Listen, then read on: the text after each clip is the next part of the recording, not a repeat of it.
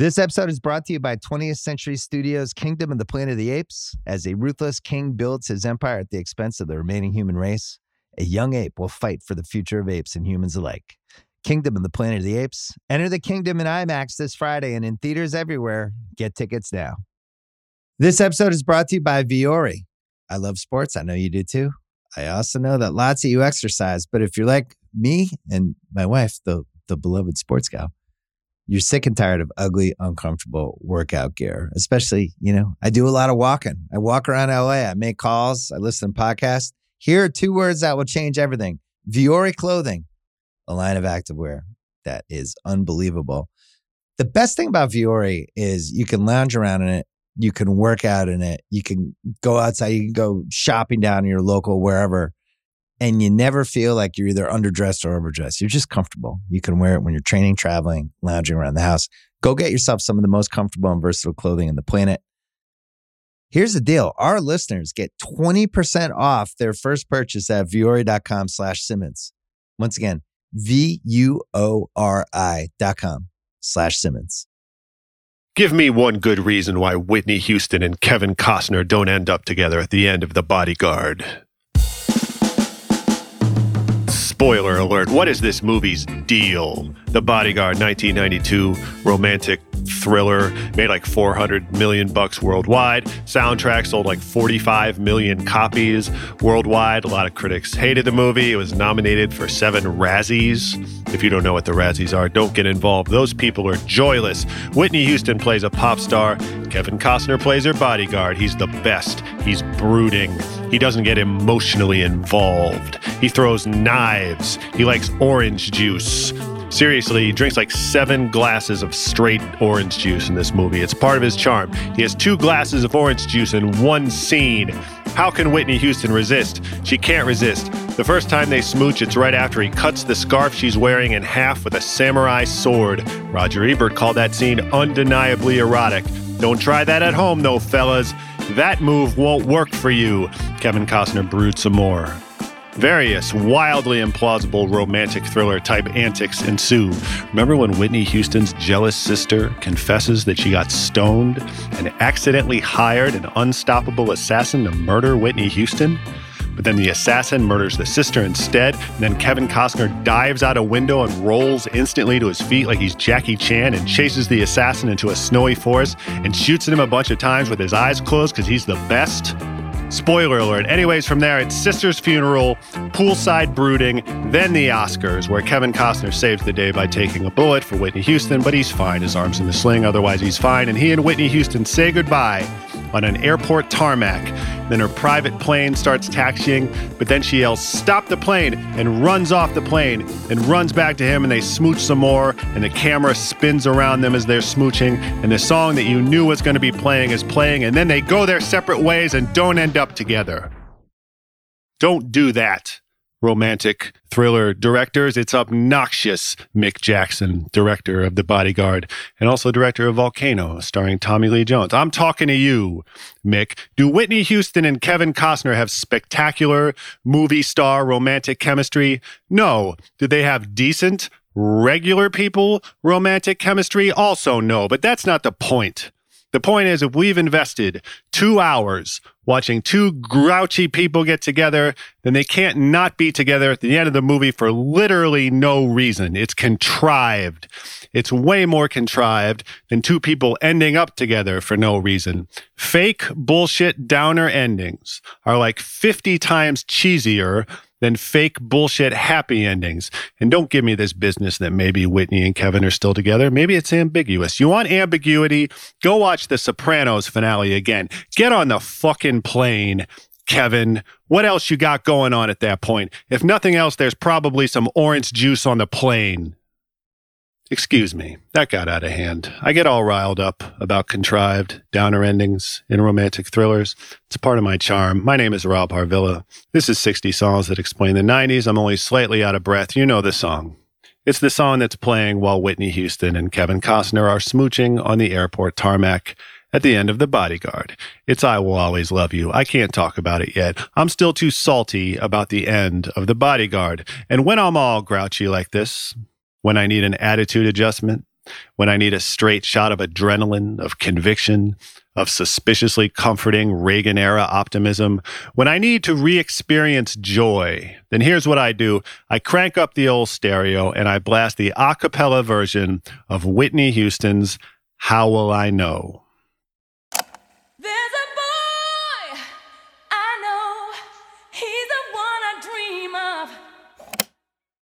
How Will I Know? Whitney Houston's second number one single on the Billboard Hot 100 out of 11 number one singles total. This is one of three number ones from her debut album alone. The ballads Saving All My Love for You and The Greatest Love of All are the others, of course. She called that album Whitney Houston. It came out on Valentine's Day, 1985. This is pure, uncut, best case scenario 1985 to me. This is looking at the past through rose colored glasses personified. This is the giant bow in Whitney's hair in the How Will I Know video. This is peak 1985, right up there with Queen at Live Aid or the Goonies or the New York City area test market release of the original 8 bit Nintendo Entertainment System, or the Topps Roger Clemens rookie card, or the way we as a society set aside our differences and joined hands as a nation to drag new Coke.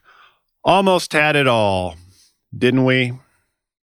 Looks into my eyes, takes me to the clouds above.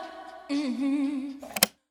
Whitney Houston was 21 years old when her debut album came out. She was born in Newark, New Jersey. Her mother, Cissy Houston, was a famous gospel singer who sang backup for Elvis Presley and Aretha Franklin.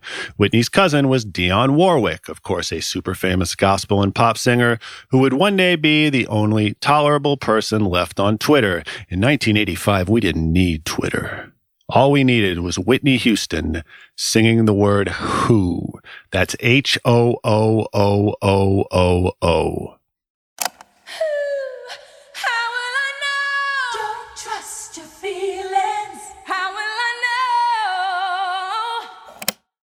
There is instrumental accompaniment in the original chart topping version of How Will I Know? Peppy keyboards, an electric guitar, and a Day-Glo saxophone solo and whatnot. That version is fine. The music is lovely. Shout out music. Shout out Arista Records president and music biz master of the universe, Clive Davis, who quote unquote discovered Whitney Houston in a New York City nightclub.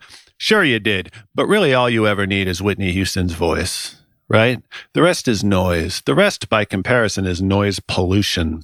The less distraction, the better. The less context, the better. What if we just enjoyed this voice to the exclusion of all else? What if we just luxuriated in this voice?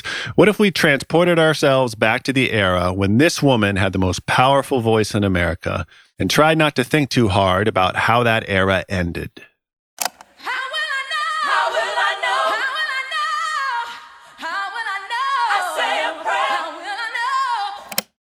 But we know how this ends. Let's get this over with. Whitney Houston was found dead in a hotel bathtub in Beverly Hills on February 11th, 2012. She was 48.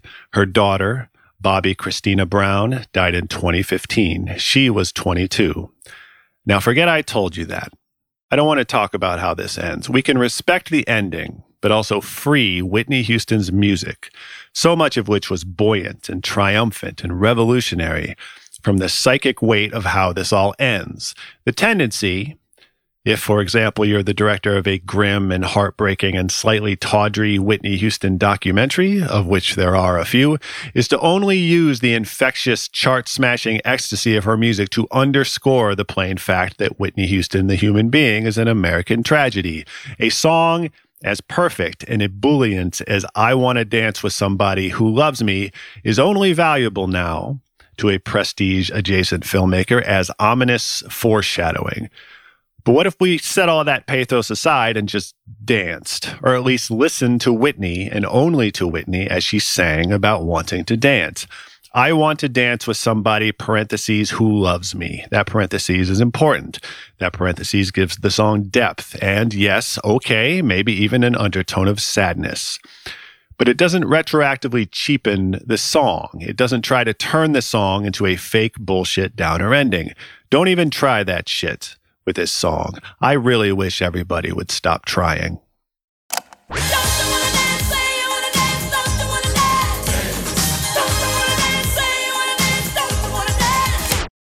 So, as you can see, I so desperately want to talk about Whitney Houston, but I am so desperate to avoid talking about say, the last 30% of her life. You either know too much about all that or you don't need to know very much at all. I will talk about literally anything else. I will rant about the bodyguard at uncomfortable length. What else can we? The way Whitney Houston laughs during the bridge to I Want to Dance with Somebody, can we talk about that?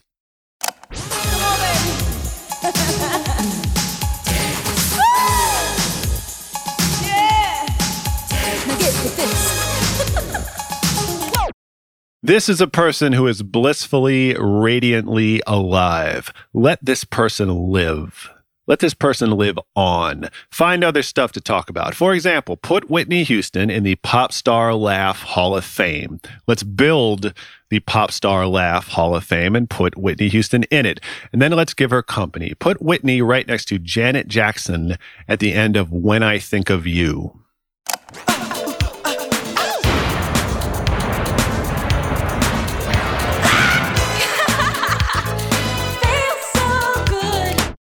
That's from Janet Jackson's album Control, one of my favorite albums of all time. Janet Jackson passed on the song How Will I Know, actually. Whitney got it instead. Janet Jackson singing How Will I Know on Control. Just imagining that is a fun way to spend an afternoon. Control came out in 1986, the year after the first Whitney Houston record. The year after that, 1987, we get Whitney's second album. She calls this one just Whitney. Four straight number one singles off this record, starting with I Want to Dance with Somebody. You know what I want to talk about really? Key changes. Whitney Houston is the Mozart, the Picasso, the Frida, the Aretha, the alpha and omega of key changes. It's like you've been shot out of a cannon directly into another cannon, and then you get shot out of that one.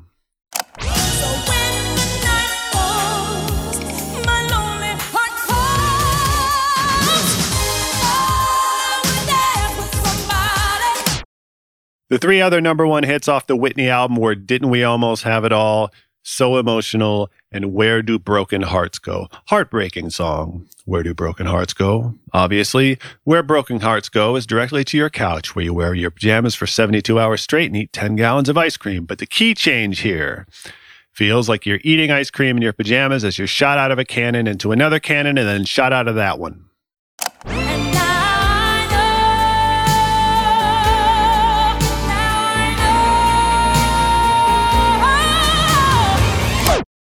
God bless Janet Jackson, truly, but you can't actually imagine Janet Jackson singing Where Do Broken Hearts Go or How Will I Know or any other Whitney Houston song because there's no point in imagining anybody else singing any Whitney Houston song. At most, you can count on one hand the singers after or before Whitney who have ever even approached the sheer firepower of Whitney she started as a gospel singer, just like her mother. If you're looking for one historical source for the life of Whitney Houston, if you want the backstory and the context delivered in a way that honors the darkness without succumbing to that darkness or sensationalizing it, I recommend Robyn Crawford's memoir, A Song for You My Life with Whitney Houston, came out in 2019. Robyn Crawford was pretty much Whitney's best friend and her most trusted assistant, business associate, really. They met as teenagers in New Jersey. She called Whitney Nippy because pretty much everyone who knew her did. Robyn writes with genuine tenderness about how she and Whitney were lovers at first, until Whitney started to become a huge star and gave Robyn a Bible and told her they couldn't be together romantically anymore. Whitney wanted to have children, and she didn't want to go to hell. But Whitney also told her you know what we shared. Robyn's book, on the one hand, nods to decades of tawdry tabloid Whitney Houston headlines, you know, gal pal, secret life, the stuff the press fixated on with Whitney before they started fixating on drugs. When this book gets dark, it gets dark. When Bobby Brown, Whitney's future husband and ex husband, enters the picture, it gets dark. But you never lose Robyn's reverence, platonic and otherwise, for Whitney. You never lose her reverence for Whitney's voice. Uh, ooh, ooh, another rad key change on the Whitney album. The song Love is a Contact Sport. If you were at the gym in 1987 wearing a neon leotard, one presumes, and you timed it right, you could bench press 600 pounds at the exact moment the key change hits. in Love is a Contact Sport.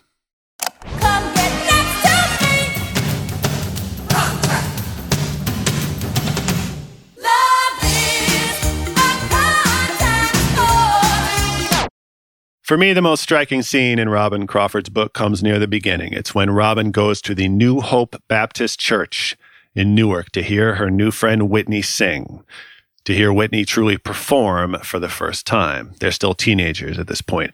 Whitney hasn't yet been discovered at this point, but Robyn describes so beautifully the sensation of watching a rapt church full of people watch Whitney Houston sing the gospel standard, He Decided to Die. The writing isn't flashy, it doesn't need to be. Robyn writes, Before she even opened her mouth, I heard murmurs. Members of the congregation were bracing themselves. Robyn writes, She'd opened high, and as her voice rose, she brought us higher. People couldn't contain themselves. Robyn writes, Her singing was open and vulnerable, angelic and powerful. On that day, I sat in that church and I watched that little body stand there in that white robe and fill the place with her voice.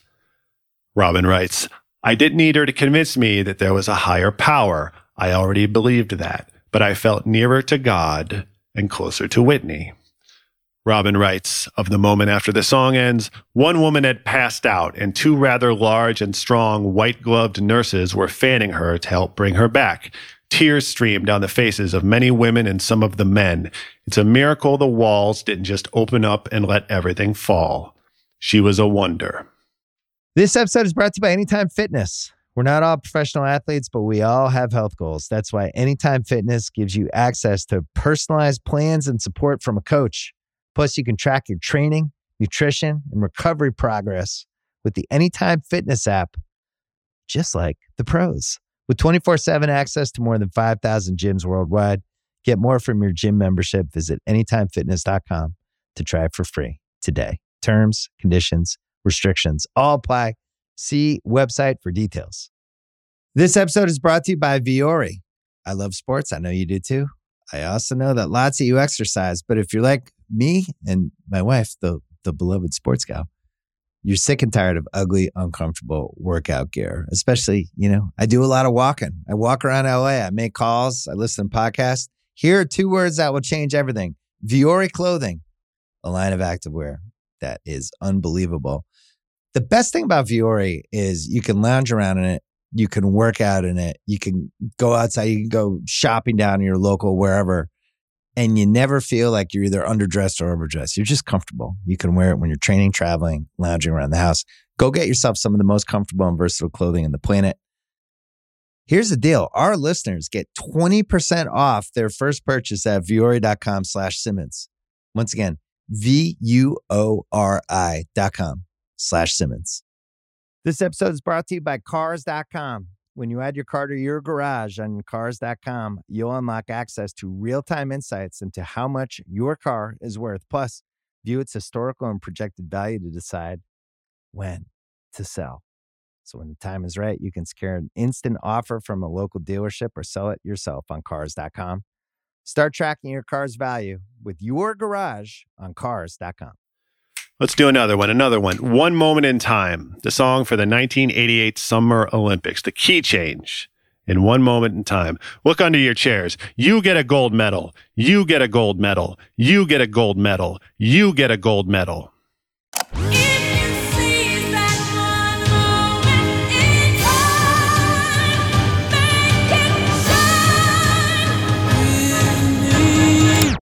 I keep almost calling songs like One Moment in Time power ballads, but that's a rock band term historically.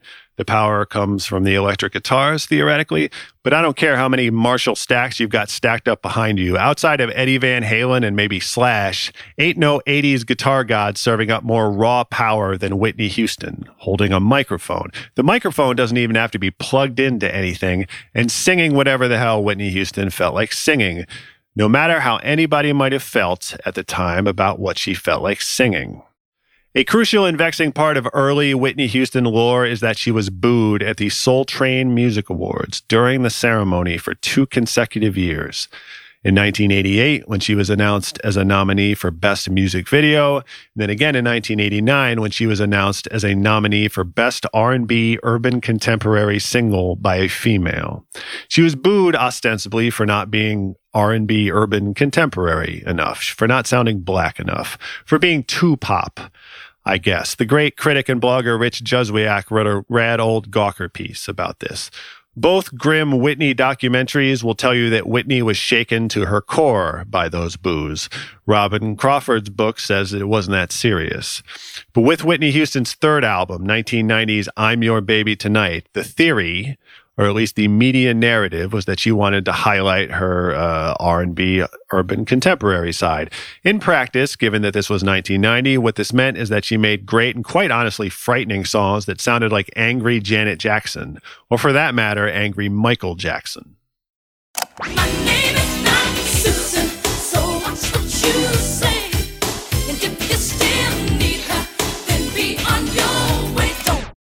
Shout out Susan. My favorite song on I'm Your Baby Tonight is the power ballad Miracle. Though perhaps you prefer the power ballad All the Man That I Need. And why wouldn't you? There's a key change after the sax solo.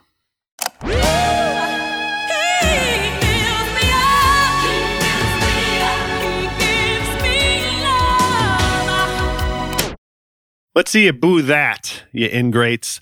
I'm Your Baby Tonight was technically a step down commercially. It peaked at number three on the Billboard album chart and sold a mere 4 million copies or so, whereas Whitney's first two albums both hit number one, and in fact, both went diamond, meaning at least 10 million copies sold in the United States. Her debut album in 1985 sold more than 20 million copies and still makes lists of the best selling albums of all time. But despite all that truly bonkers early success in the early 90s, peak Whitney hadn't yet arrived. And then peak Whitney arrived. Multiple peaks, really, to peak Whitney. First, of course, there is her rendition of the Star Spangled Banner at the 1991 Super Bowl. With all due respect to victorious New York Giants running back Ottis Anderson, one touchdown and 102 yards on just 21 carries, Whitney Houston was the true MVP of the 1991 Super Bowl. No key changes in Whitney's version of the Star Spangled Banner. Still the best version of the national anthem since Marvin Gaye at the 1983 NBA All Star game. And I will never, ever forget the ascending chords as she sang just the word brave.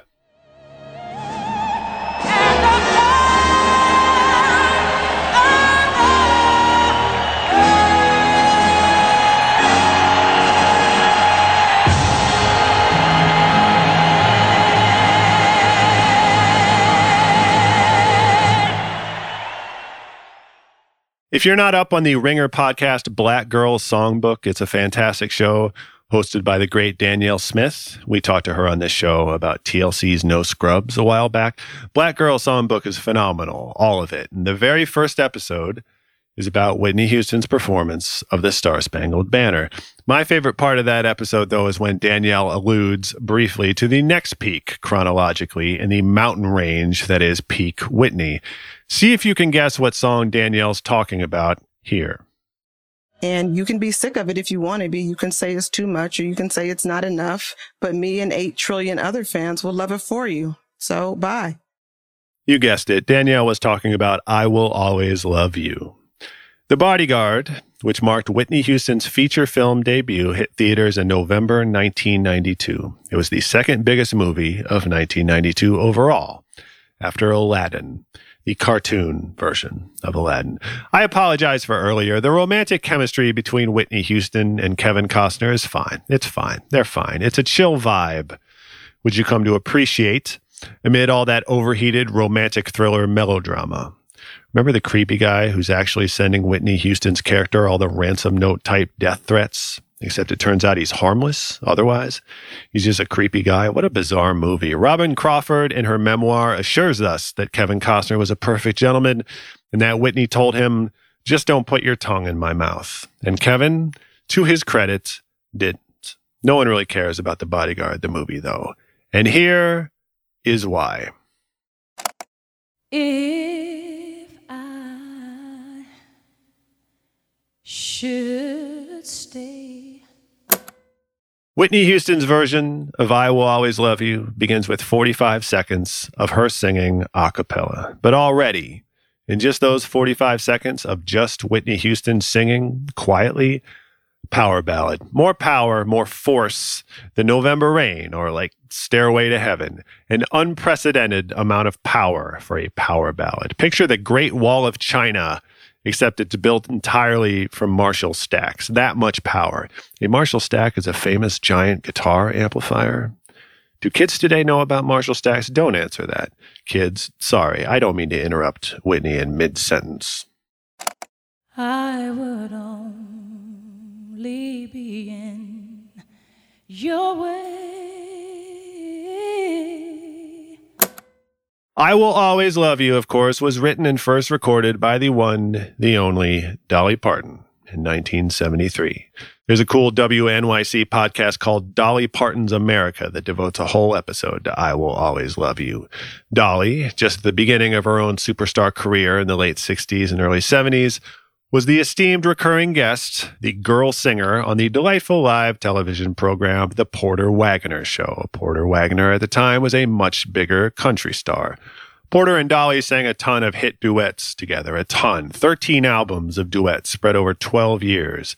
For a time, he did wonders for her career, and she did wonders for his. Maybe they were romantically involved, maybe they weren't. Maybe he cut one of her scarves in half with a samurai sword. Probably he didn't. But by the mid 70s, Dolly had fully eclipsed him as a star, as a cultural phenomenon. It was time for her to leave the Porter Wagoner show, in whatever sense you prefer to think of it, to leave Porter. Dolly wrote I Will Always Love You, not so much for Porter as she wrote it at Porter. If I should stay. This is a startling and tender love song, but make no mistake, that is the tenderest possible way to say, I am not staying. I would only be in your way. And that is the tenderest possible way to say, You're in my way. That's diplomacy, folks. That's show business. That's love. I will always love you.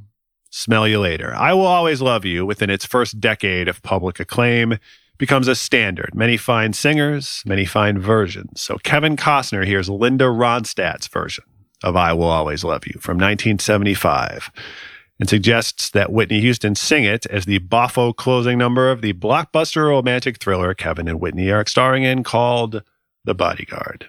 And Dolly's thrilled at that prospect. Dolly's going to make a fortune off this cover. Like the gross domestic product of Belarus in 1992, that's how much money Dolly's going to make off this one cover of her song over the course of the 90s. That's $10 million or so, reportedly. That was an obnoxious way to put it. I'm sorry. And here, perhaps, we've cracked the case of what's the fucking deal with the end of the movie, The Bodyguard. The question is what percentage of the trillions of people who love Whitney Houston's version of I Will Always Love You understand that this was the spirit in which Dolly Parton wrote the song? Do you get an It's Not You, It's Me vibe off Whitney Houston's version of this song? The cold hard fact is that Dolly's I Will Always Love You is a breakup song, gracefully disguised as a cosmic, tragic, sheesh, for some strange reason we just can't be together, even though we both totally love each other equally type song. Does that same spirit animate Whitney's version? I'm actually asking. I can't hear your answer, but I am asking. We both know I'm not what you you need. You're not what I need. Is it clear to you that that's what Whitney's saying? Is that what Whitney's saying? Is that what Whitney's character in The Bodyguard is saying? What is up with Whitney's character in The Bodyguard? Seriously, spoiler alert, plot-wise, this movie goes sister shot by assassin, stonedly hired by sister, funeral for sister, brewed by the pool for an afternoon, and then Oscars. It feels like 48 hours of real time tops. We all grieve in our own way. I'm not going to rant about this again, but there is no clearly stated reason why Whitney and Kevin can't be together at the end of this movie. Or I should say, it sure doesn't seem like one of them specifically is super not into it anymore. Maybe they're both kind of not into it at that point, spinning airport tarmac kiss aside. And that's the tragedy, though that sort of mutual apathy based tragedy is not historically the stuff of world historical power ballads. But on the other hand, who gives a hoot about any of this when you got Whitney Houston singing this chorus?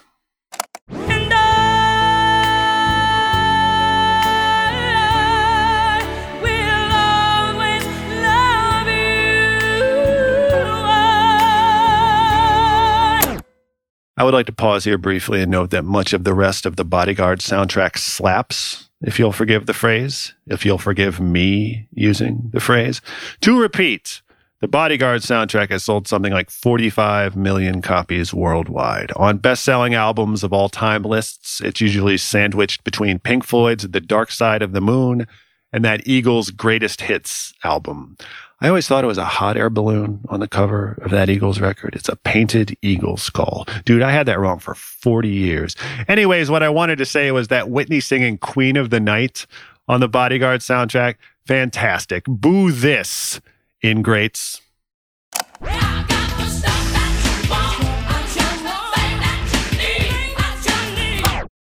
Really, what I wanted to say is that this song reminds me of one of my other favorite songs, which is Free Your Mind by En Vogue, Pride of Oakland, California, off their Funky Divas record, which was also 1992. Early 90s R&B divas yelling at you is one of my favorite musical genres. Fun fact about me, if my blood alcohol level rises above 0.085, I automatically teleport to the nearest karaoke bar and start doing Free Your Mind.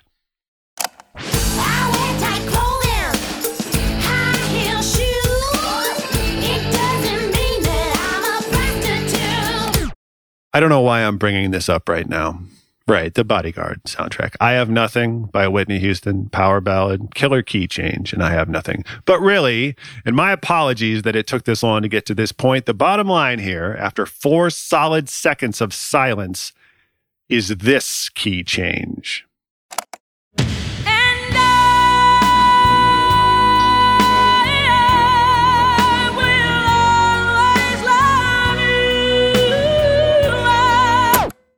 If my blood alcohol level ever rises above 0.285, I may teleport to the moon and attempt this.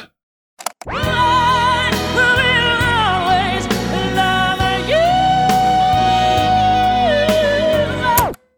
And then the movie ends, and Kevin Costner is not on the plane. And I'm pissed off that Kevin Costner is not on the plane. And then real life Whitney Houston does a bunch of other stuff, and a bunch of other stuff happens to real life Whitney Houston. Some of what happens is great. Some of it constitutes one of the greatest artistic and personal tragedies of my generation. I try not to think about it. I'd rather not talk about it. This is the ending I want. Whitney Houston in 1992. She was the precise opposite of a natural disaster. She was the eighth wonder of the world. Whitney Houston in 1992 was the key change. And in this moment, for the rest of time, as the credits roll, at least Whitney Houston is still on the plane.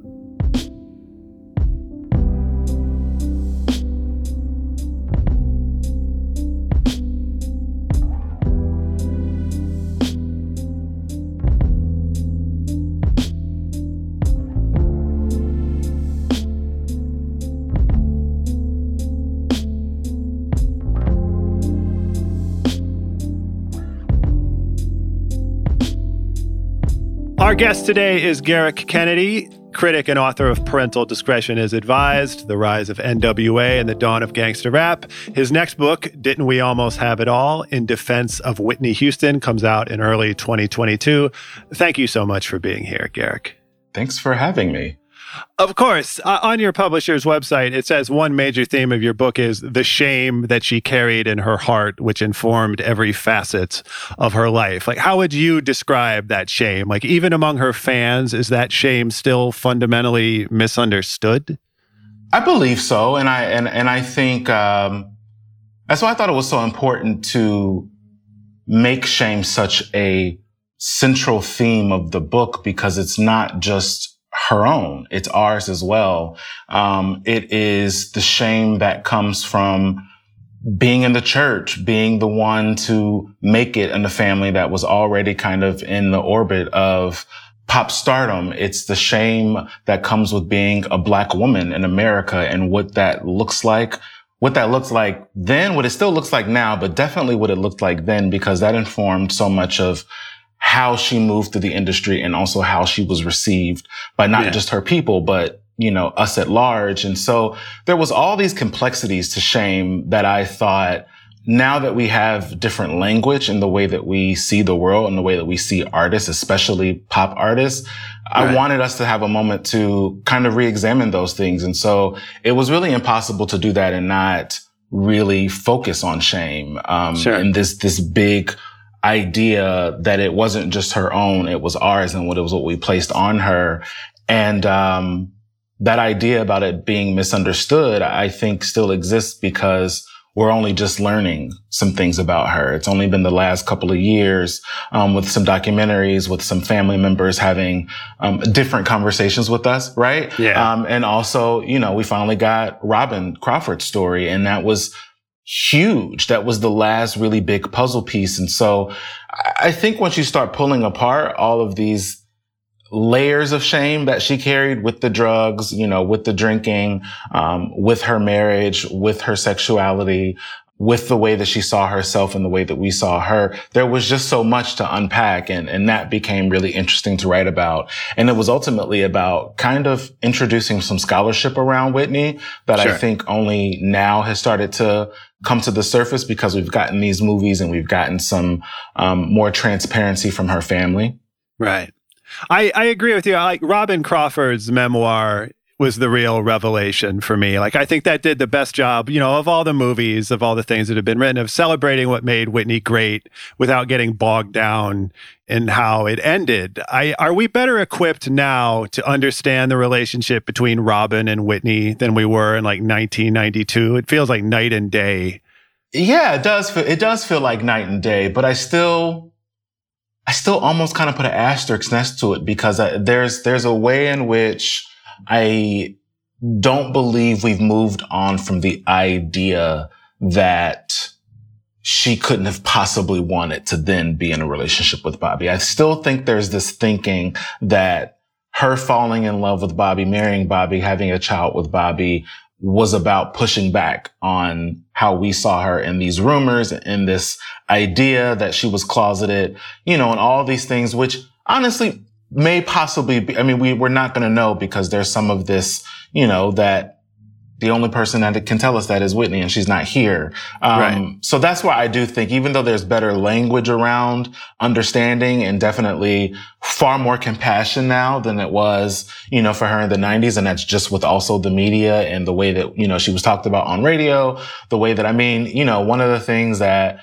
is still so crazy to me is that she sat with Katie Couric for a primetime interview and Katie Couric is asking her multiple questions about a relationship that actually was not our business. Like she was Right. married to a man and had been married for years. And even if she, it- you know, it was the fact that she was married to someone else. And so to continue to ask these questions about, well, what happened with this part? I just, it felt irresponsible in a way that obviously we would not do now, but that's Sure. just where we were then. And we didn't Right. have any role models who were black or queer or even white and queer in the mainstream space in the way at, at a level that Whitney was, was famous, right? We didn't have some of the things that we have been able to see and like break ground in.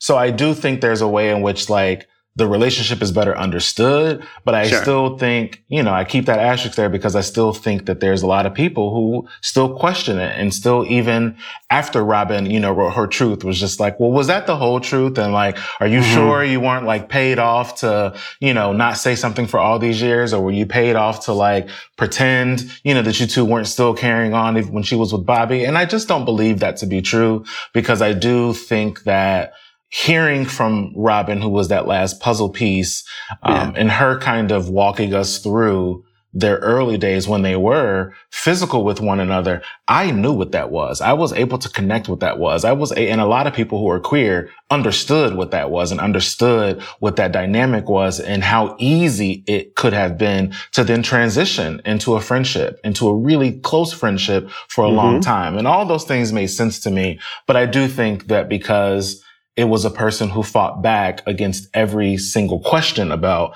um, her sexuality. And a lot of it was rooted in anger that was being thrown onto her about why don't you want to talk about it?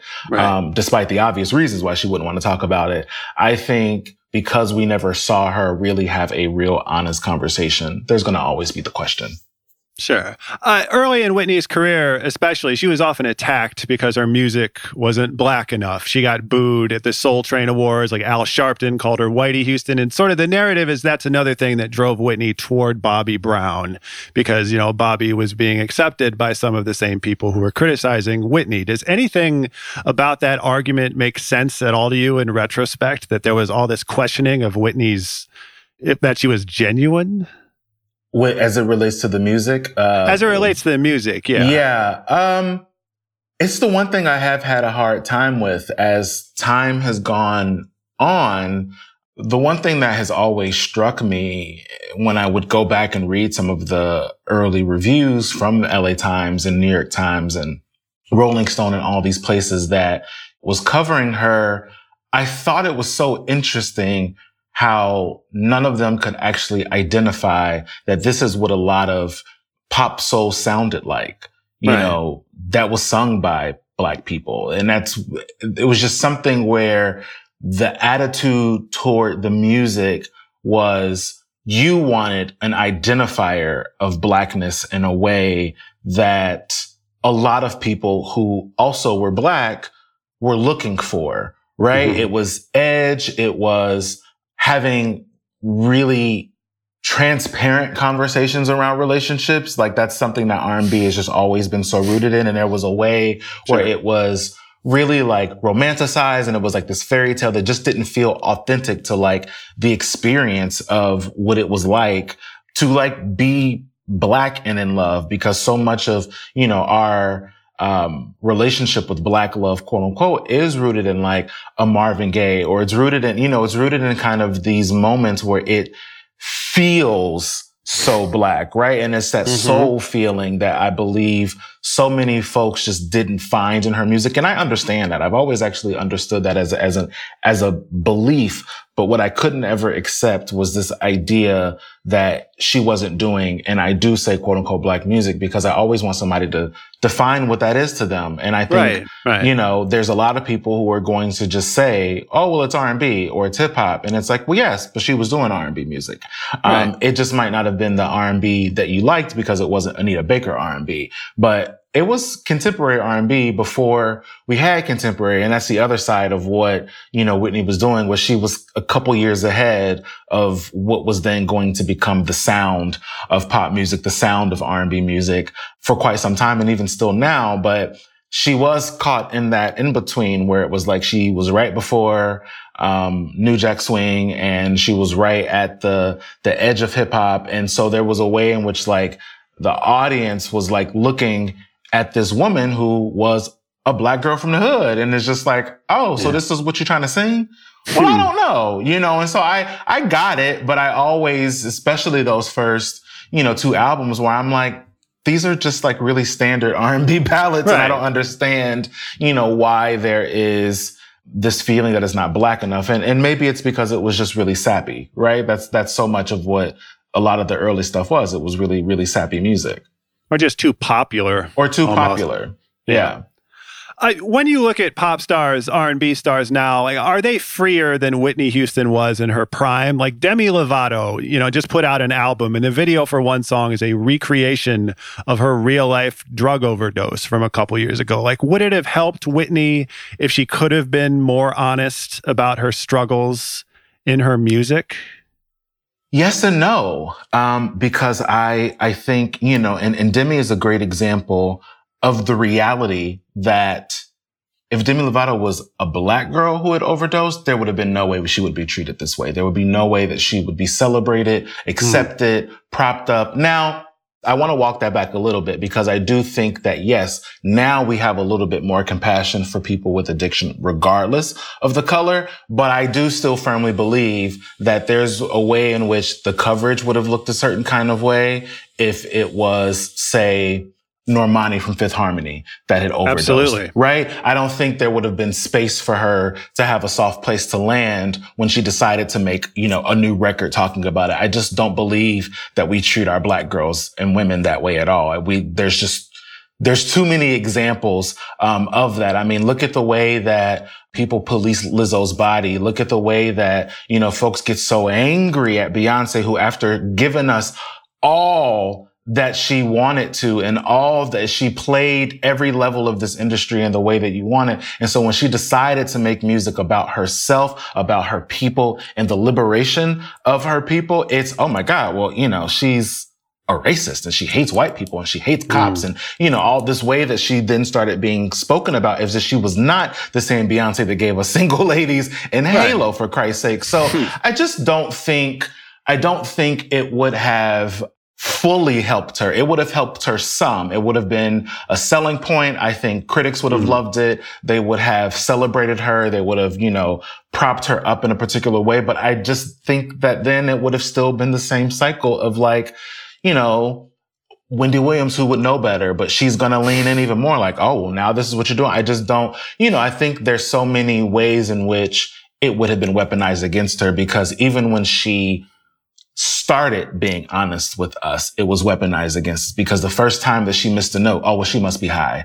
The, se- you know, the first time that it was like, well, you know, the performances are not as strong. Well, you know, maybe, maybe she was drinking before or maybe, you know, something was going on. There was a way in which like once she started talking to us about what was really happening with her, we treated her even worse. So I, I, I have a hard time that thinking that if she then made music that was specifically addressing it versus, you know, a song like I Didn't Know My Own Strength, which like anybody could have sang.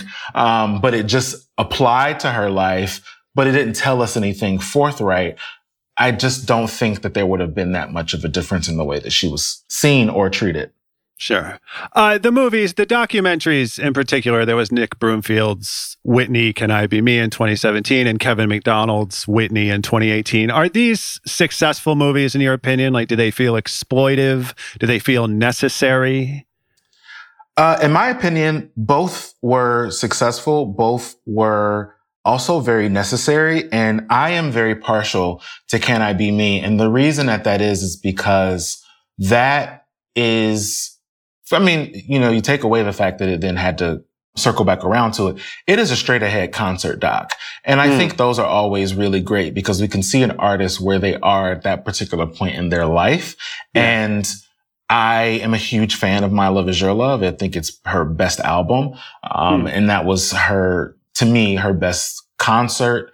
And to then see kind of the pain that she was in, which is really clear in that movie was really hard to watch. And it was, it made me feel closer to her, um, because I was experiencing her life at that time through her eyes and in her circle and like seeing her and Robyn together and reading their body language together, seeing her with Bobby, seeing Bobby and Robyn, just seeing the way that she was when she was not on stage and seeing that, yes, this was someone who was having a difficult time. That made me feel like I said, really close to her, but it also made me learn so much about her. And it gave me a view of her that I hadn't seen. Whereas, um, you know, the Whitney doc, obviously the participation of her family makes that really important because, you know, they were going through their own reckoning on camera, but it doesn't, it's not lost on me that Cissy's only in it for a second because, you know, as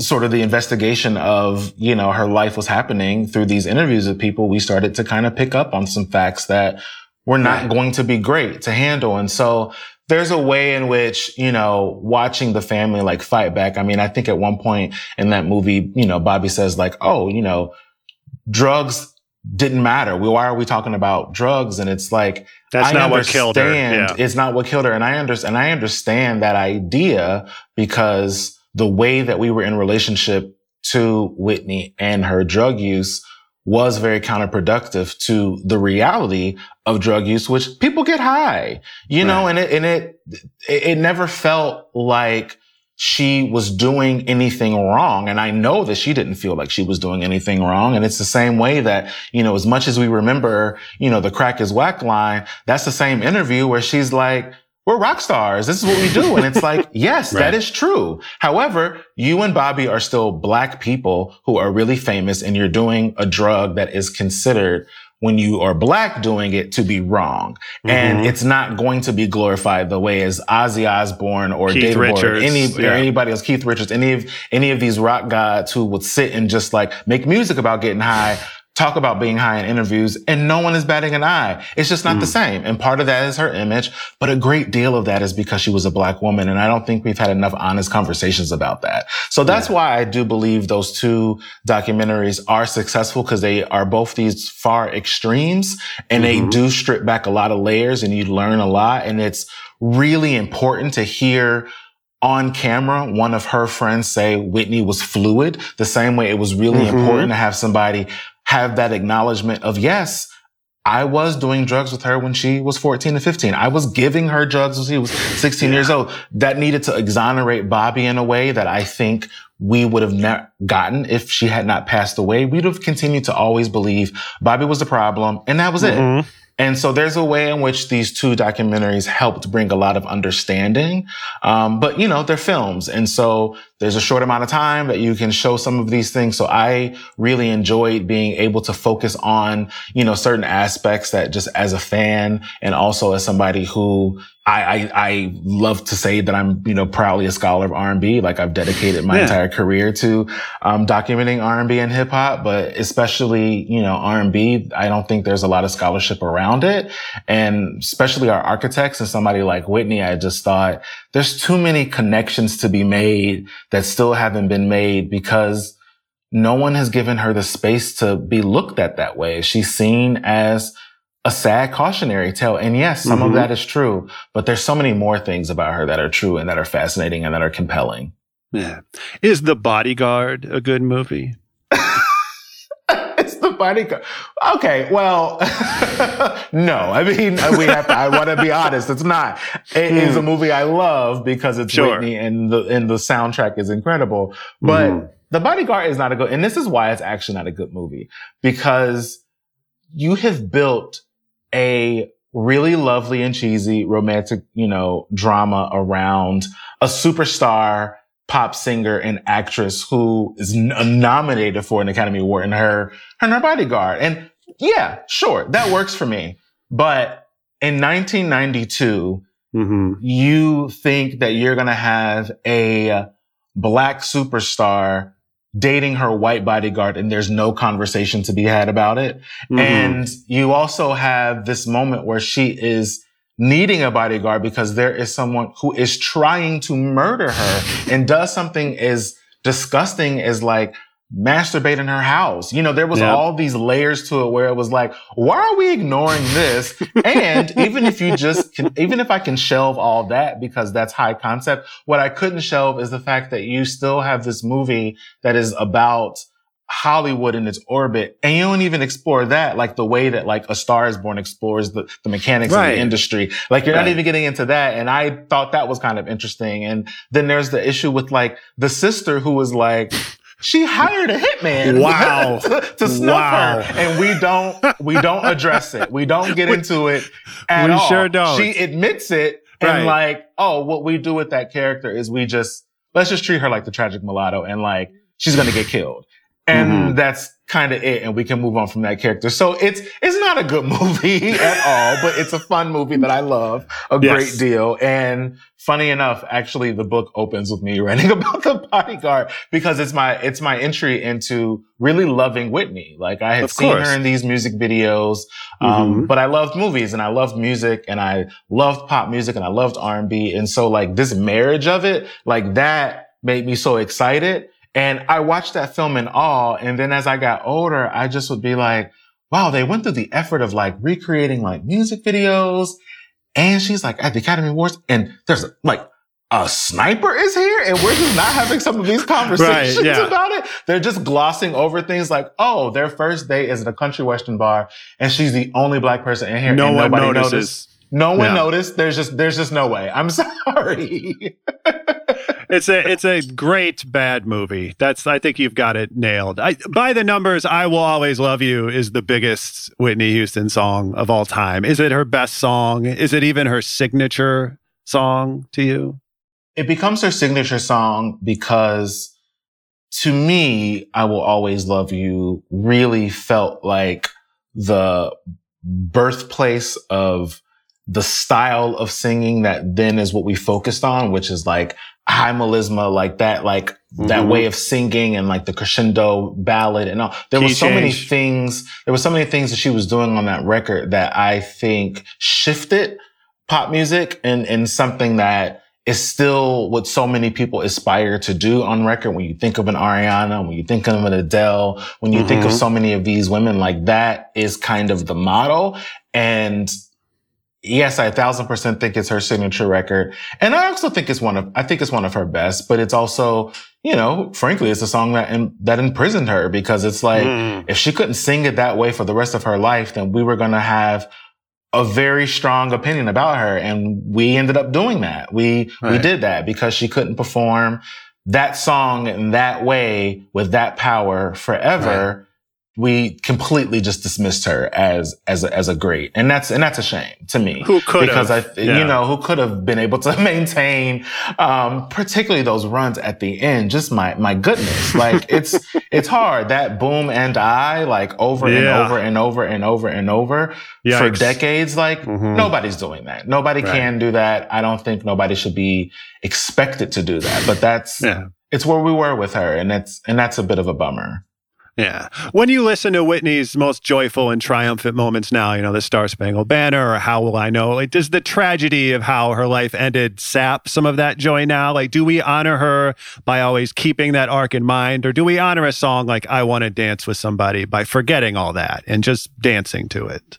I think you've got to do a little bit of both. And, you know, I, I write about my, uh, challenges with trying to move on. And the grief of that loss and the sadness over it and also the guilt and frankly like that we all played a role in someone's downfall in a particular kind of way even though yes this is an adult who made their own choices.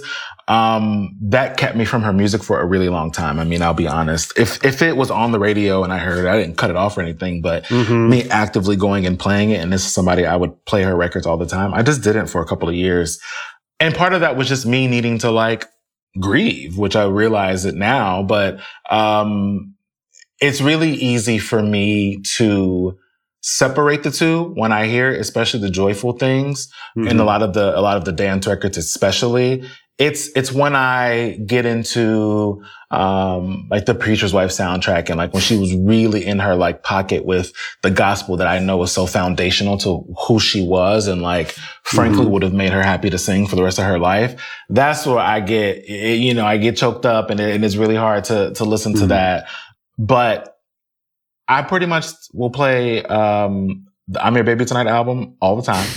Sure. And I dance to it and have a great time with it. Same for My Love Is Your Love. Same for Mhm. the early stuff. That sadness, it starts to kick in when it's like, if I'm, you know, if I think of the gospel album, if I think of just Whitney, when I can only associate that era with, Mhm. you know, the downfall. And I hate to use that word, but that's just what that time period was. And so that's hard. Sure. Uh, Gary, this has been great. Thank you so much for being Yeah, here. Yeah, thank you. This was this is excellent. Thanks so much to our guest this week, Gerrick Kennedy. Thanks as always to our producers, Justin Sayles and Isaac Lee. And thanks, of course, to you for listening. And now, without further ado, here is Whitney Houston with I Will Always Love You. We'll see you next week. This episode is brought to you by State Farm. You might say all kinds of stuff when things go wrong, but these are the words you really need to remember. Like a good neighbor, State Farm is there. They've got options to fit your unique insurance needs, meaning you can talk to your agent to choose the coverage you need, have coverage options to protect the things you value most. File a claim right on the State Farm mobile app and even reach a real person when you need to talk to someone. Like a good neighbor, State Farm is there.